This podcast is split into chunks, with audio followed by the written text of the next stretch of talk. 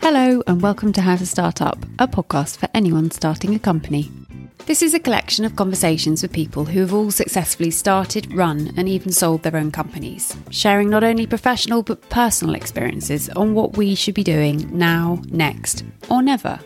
Hosted by me, Juliet Fallowfield, founder of PR consultancy for startups Fallowfield and Mason.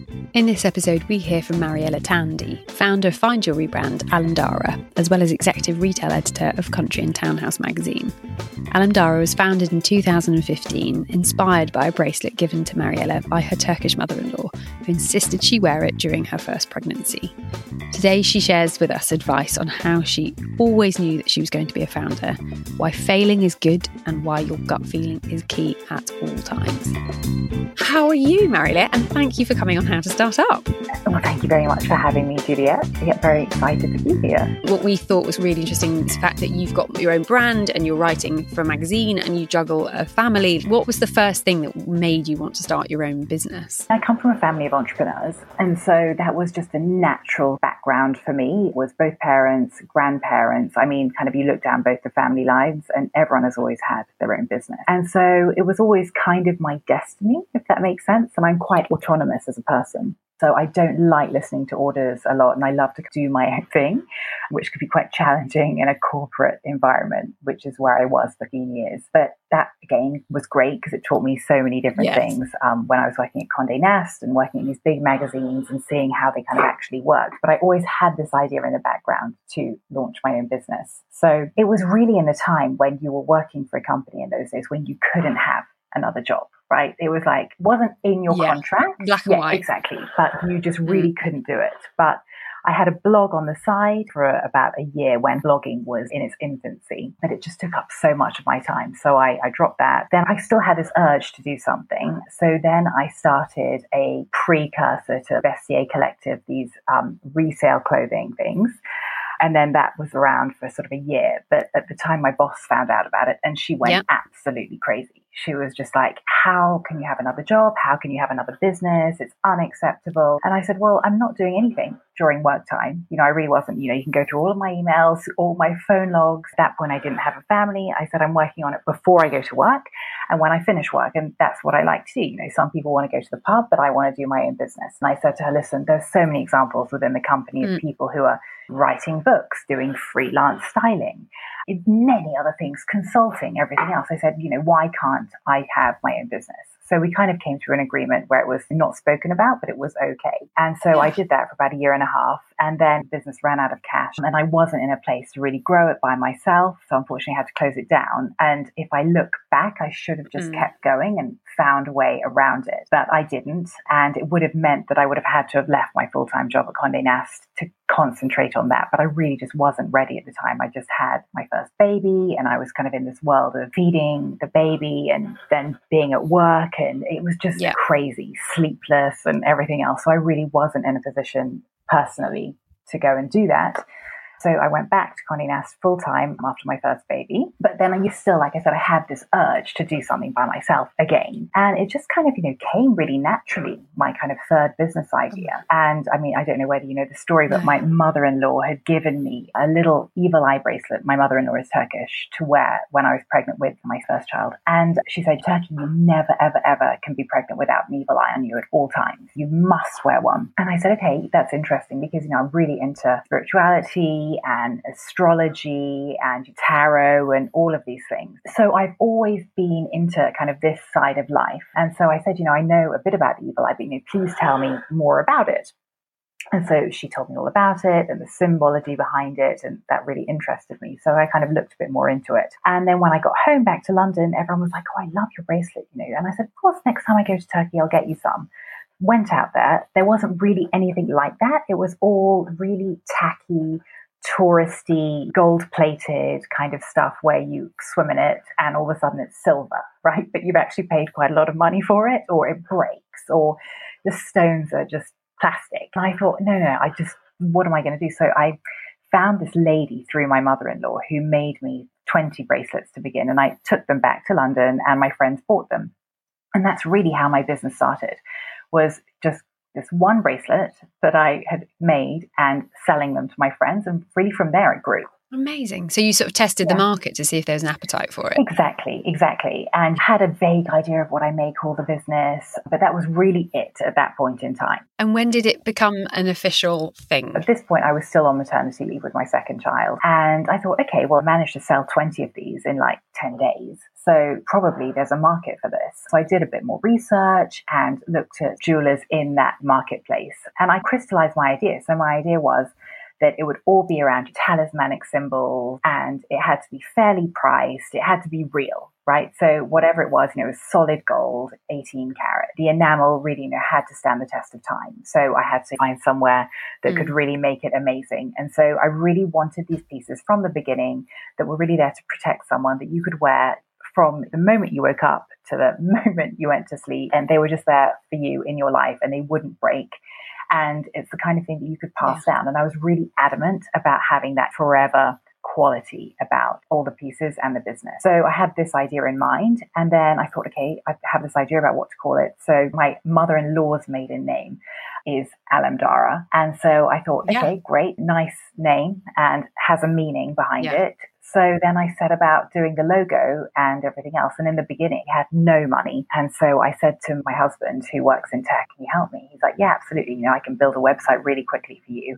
He made a really simple yeah. logo in black and white. And Condé Nast's, I knew where to send all the products to be photographed. You know, I had that background. So I was like, okay, I'm going to send all my things there. And in the beginning, it was just so, so simple. And we just launched with that. And I started telling a few people and obviously wearing my jewelry to events and in the first month, we had orders from mm-hmm. three big online retailers at that point in time. And that then gave me the capital to make the logo better, get wow. really nice packaging made, and do all the things that I wanted to do, whereas I couldn't do that in the beginning. And so it was kind of a work in progress, which is interesting because I feel like so many people yeah. wait to start a business until everything is perfect. And I just think that's probably not the way to do it because you've got to evolve and that really just got started. Once you've started, things then come to you because you're out there, people see it, yeah. they give you advice. You can always change things, right? Like everything in life, nothing is static. If you don't like it, whatever it is, you can change it. And I think that's the other thing. If you don't tell anyone what you're doing, no one's looking. So you can test stuff no and you get know. that feedback to be able to evolve it better. Exactly. And that's really interesting. So for yeah. you, it's a very simple. I've created a product that I genuinely believe in that it's something that will last. I've got qualitative pack shots that will go to press and setting up your press office, getting the right yeah, simple tools in place and then let that word of mouth do the rest for you and then sort of fuel the fire yeah. with that a little bit more. And then with the retailers, how did you work with them? Because that would be a whole other negotiation. Do you have any advice on that? In the beginning, so this was around 2017, it was a really different landscape. I mean, it wasn't even that mm. long ago, but there were a lot more online retailers.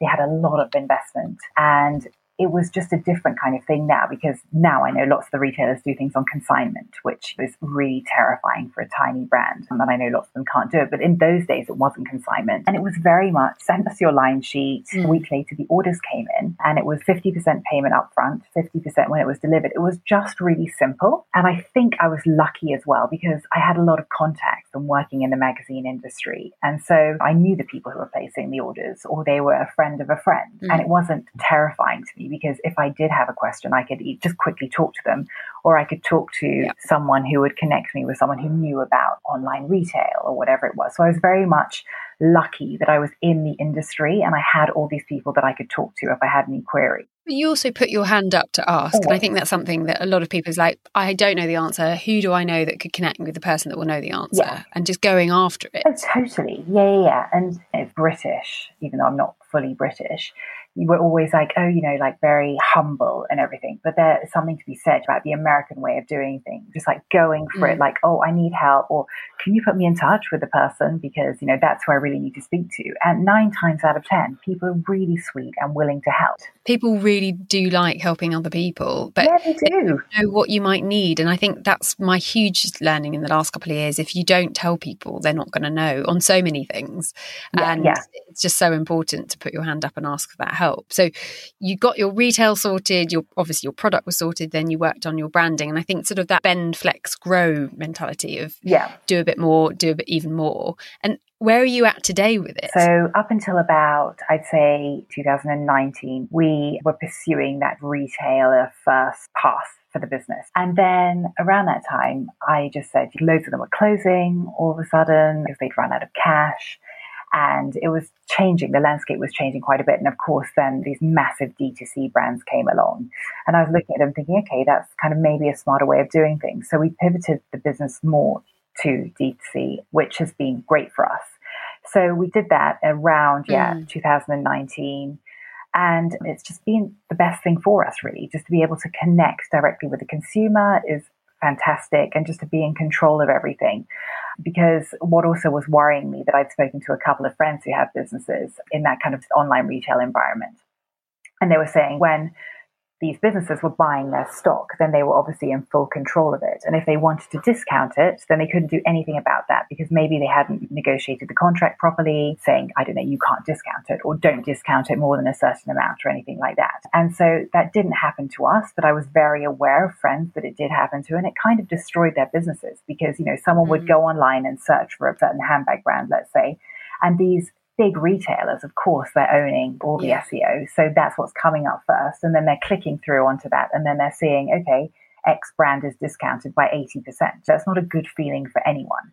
So I had mm. this in my mind. And so we really pivoted no. to just being, you know, complete control of our stock, of our shipping and everything else. And it's worked brilliantly for us. Because I do remember a conversation I think we had about six years ago where you were like, "Oh no, no, I was at midnight kitchen table packing packaging the product up to go out," and you've yeah. clearly grown the business to a phenomenal level and scaled it to a point where I presume that's not happening anymore. well, no, you say that, um, but I am. I'm not a control freak, but I do love. I love packing the orders. I love it. So yeah, we've got a team now that obviously does it, but we actually don't outsource that because it's really specific in the way that we package mm. it. We have tiny little team that we use now that we have at home, and so they're doing all the orders, but it's still all in house actually. All hands on deck. That's incredible. Yeah, and it doesn't really get like out of control. I mean, I think that conversation was probably when Meghan Markle wore our jewelry for the first time, and we were just inundated with orders. It was crazy and we weren't expecting it. And so I think that was midnight packing around the kitchen table, yes. um, which was yeah. wild. Nice problem, nice problem to, have. to have. Really nice problem to have. Yeah. Well, you mentioned SEO before. How important as a DTC brand is that to your business now? Very, but it's become more tricky since the pandemic and the amount of money that you mm. have to spend on it now for it to work has really gone crazy. Mm-hmm. And I mm-hmm. think that's true for many, many brands. So we're at the point now we're kind of reassessing what is the best path really to gain new customers and to really kind of control that arena. But it, it's a tricky one and it's one that we're really still yeah. navigating. Like I don't have an answer to that. All I can say was no. like three or four years ago, it was a lot cheaper and a lot easier to mm-hmm. kind of navigate that area because we often speak to clients it's like oh no no we're just going to do pr and get editorial. It's like no there's so many other ways so you can get word of mouth. And I think word PR needs to be rebranded to be called word of mouth because you, in your community at the beginning, that word of mouth was what grew your business, what started your business, is people yeah. knowing about it. And it could be a friend of a friend of a friend. And that word of mouth is so powerful. But sort of here today, we're July 2022. Are you still looking at all those sort of marketing mixes and trying to work out? We have a digital marketing lady who works with us, and she's really in charge of all of that because that is just not my speciality. And so, one of the things that I think is really useful yeah. for other people to know is like always kind of outsource if you don't know, because there's only so much stuff that you can know. You know, I'm not a digital marketing specialist, but I know that that is going to grow my business even more. So that's where I want to you know, put the money into hiring someone who is able to do that for me. Now I can do many other things, but that is not my speciality. Mm. So we outsource that, but to have someone with that knowledge is just amazing. Yeah. And that's not me. Also might not want to be you. There's bits that I know I don't know, exactly. but I eventually want to learn. But there's bits like, no, I'm happy for someone else yeah, to take that off sure, my plate. Sure, have it. and that's the other thing I think I've become really comfortable with of, of trying things, and not everything's right. going to work. And how have you come to be at peace with that? Try and maybe fail occasionally. I'm always up for failing. I really don't have a problem around that because I would prefer to have tried it and for it to fail always. So I have that mindset anyway, which is helpful. right? And you're comfortable with it. Yeah. Yeah. And it doesn't bother me. It's not like a personal failure if something doesn't work. And No. so I think that's really helpful, A, to just be built like that in the first place. And there's no shame attached to it. None whatsoever. None.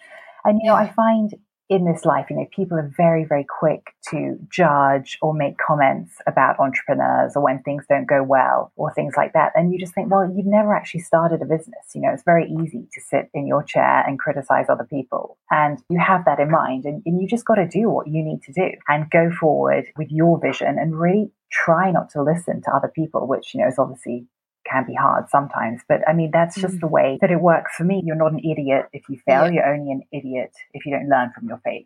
Ooh, so that's like always in the back of my mind. And it's something that I teach my Yeah. kids as well. Like it's okay to fail. Yeah, that's how you're going to learn. And it shows you've tried. Shows You've given you it a go. Exactly. And you will 100% from every failure have brilliant lessons from it. So it's really Yeah. painful at the time when it happens, maybe, but absolutely you go on and you're like, oh, I'm so glad that that happened in that way because maybe it was a little failure and then there's a big pitfall coming. And because of that small failure, you're like, okay, I can see that bump in the road.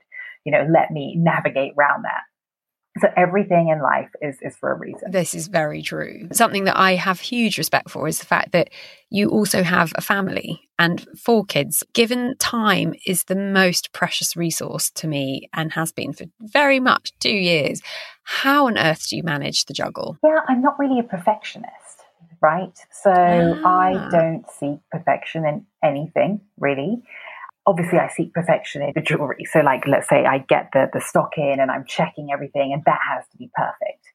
But I don't believe there's Yeah. such a thing as being a perfect mum or being a perfect entrepreneur or being the most perfect journalist. And I mean, when I was working at Condé Nast, there were certainly girls around me that had that mentality. And I would just sit some of them down and I'd be like, you're, you're draining yourself, right? Like nothing is ever going to be good enough for some Yeah. people. And no one's going to come and tap you on the back and go, right, today you've made it, you're perfect, you've done it. Exactly. It's never achievable. Exactly. And it, it's not like that because perfect for you is imperfect for the next Yeah. person. So I have my other, I write, I'm a contributor at Country and Townhouse. So Well, I was going to say the third Yeah, part of this is that you're also still a journalist at the same time as well. um, which is awesome. You know, it's an amazing magazine, and you know, I, I adore the editor, and she's great. And so to have that as well is actually really fun, and they all kind of feed into one another, really. And so yes, it's a busy day, you know, but I don't split it in any way. So I get up and deal with the kids, and then most of them are off to school, and then I'm not going to lie, I have a nanny helping me with the baby.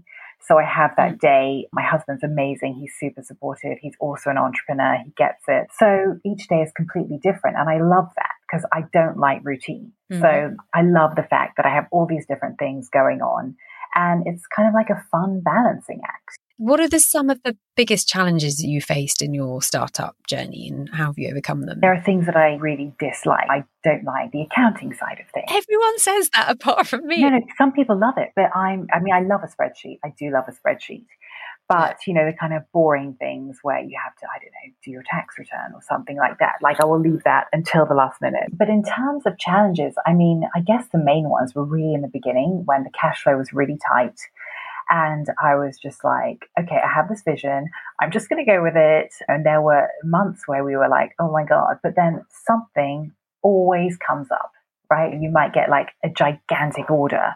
Or I remember there was one month and I was like, okay, this is really close to Mhm. the edge. And company called me and said, can you make a, a thousand units of something worldwide? We want to send it out to our clients. And all of a sudden, like this big inflow of cash came in. But I always believe in that in life about thinking it will always happen. And if it doesn't happen, Goodwill then you out. can deal with that. Yeah. We'd always have a little bit of cash left in the bank in the beginning. And I thought, okay, like if nothing else comes in during that time, then at least that's still there. But then something else always did come in. Mm. And it's a weird thing to say, but I never expected that, you know, that big order wouldn't Mm. come in. And you tested the market, you'd researched the product, you knew it was a viable product to sell. I think that's a lot of observed a lot of brand behavior. If the product is good, it will happen. It's just doing all the other things around it. But you have Yeah. to be so fundamentally sure that your product is a winner and back that Yeah. and that blind faith that isn't really Yeah. blind because you've done the research. That you, in the dark days, you keep Yeah. plugging away at it.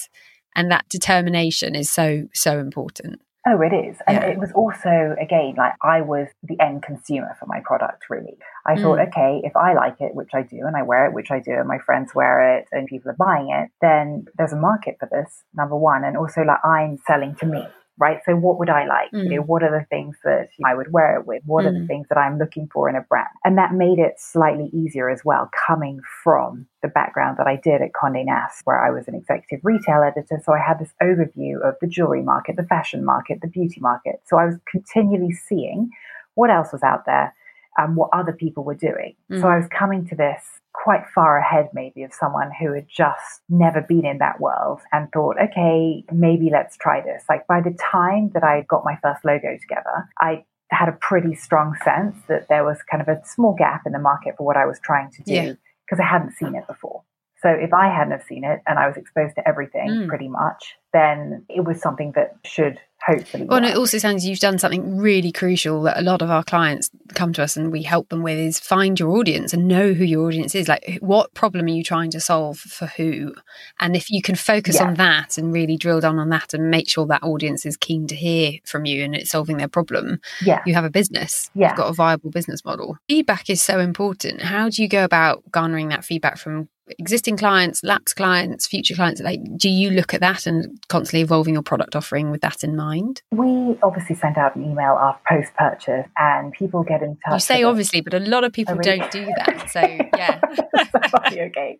We send out email. Obviously, have an amazing email marketing strategy. Yeah, okay, no, that's interesting. Um, no, I mean that was you know one of the things this email marketing strategy that again I wouldn't have necessarily known about, but having someone who does know about it you know, she was like, these are the things that you've got to hmm. do. You know, you've got to do these things, these steps.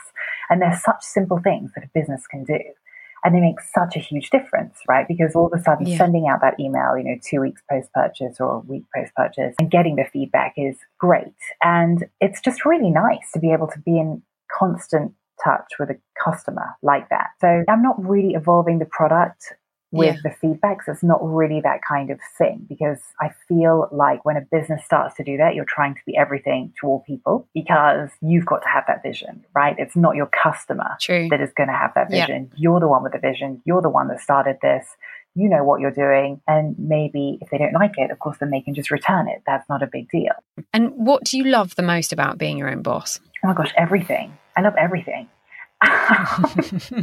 like I said, I mean, it's a character thing, right? So I. You found your calling. Yeah. I just love it. I'm very creative. You know, I love coming up with ideas and, and just to have the freedom to do that just for myself as and when I want to is amazing. I love traveling. I love mm. traveling with my children. Mm. I can do that with this business. I think for me, I've loved the fact that I can go where the weather I want yes. to be in is. So whether it be sun, sea, ski, it's raining in London, I'll yeah. just nip somewhere else. I, you can, especially the pandemic has expedited that expectation. All bets are off now. That I mean, freedom. changed like yeah. a so much since COVID and the pandemic. And even mm. in the years before that, it's changed a lot, kind of where you can work from and stuff. Like I remember coming back from my first maternity leave into Condé Nast and asking for a four day a week, and it was denied. And, you know, I had friends mm. who were in the same position yeah. and their things were denied. And it was like, on the basis of what, you know? And you were expected to be at a desk in Mayfair at exactly, 10 to 9 otherwise exactly. you weren't working properly and it's just yep. a really restrictive way of working i guess and you know things are already changing like by this time i had my second baby they then did grant me sort of a four day work mm. week with one at home or whatever it mm. was but it was still very much viewed in those days that that day from home was really suspicious mm. you know it was like oh well you're obviously not going to work you know um, there's no so trust. it's just brilliant the way that things have changed yeah. Are there any other golden nugget pieces of advice you'd like to offer a new founder anything not to do, now to do, or never to do? What not to do? I, I just don't believe in that. I think that each person has their own path in life. Each person has their own path in business. Something that works for me may not work for you. Something that works for you may not work for me. So try everything that you think is relevant. I'm a big, big believer in trusting your gut, massive sixth sense. If you feel, for whatever reason, that there is something wrong with maybe what you're putting out there, or you don't get a good feeling about something that you're doing, a person that you're working with, you know, it could even be your business partner. Trust that feeling, right? Don't ignore it because I've seen so many businesses over the years mm-hmm. that have had an issue and they've ignored it. And maybe it's fine for a year, maybe it's fine for two years, but then it blows up. And that explosion, whenever it comes, is just crazy. Mm. And most people will say, Oh, I felt that in the beginning. You know, I should have listened to that, or I shouldn't mm. have done this campaign or it's never wrong no, never, never ever wrong. ever so i yeah. mean we've all done it right we've all like overridden yeah. that feeling but it's a central part of now like my beliefs and who I am and how I run my business is, is the feeling like is this right mm, no okay I don't know why it's not right you know sometimes you don't even have an answer for why it's not right but really really trust yourself so I mean one of the main things is really trusting that yeah. feeling right? And if you feel like you need a second opinion on something, then, like we said in the beginning, you know, raise your hand, ask someone. There will always be someone that you know, or that a friend knows, or that a business colleague knows. There will be someone that you can go to. And I promise most people are amazing, right? And they will try and help you. Wonderful. Thank you, Mariella, so much for coming on How to Start Up. It's been wonderful chatting to you, and best of luck with all things. Thank you, Julia. It's been great. If you'd like to contact Mariella, you can find all of her details in the show notes, along with a recap of the advice that she has so kindly shared. Thank you for listening to How to Start Up. I hope these conversations offer you some confidence, encouragement, and reassurance that you're on the right track.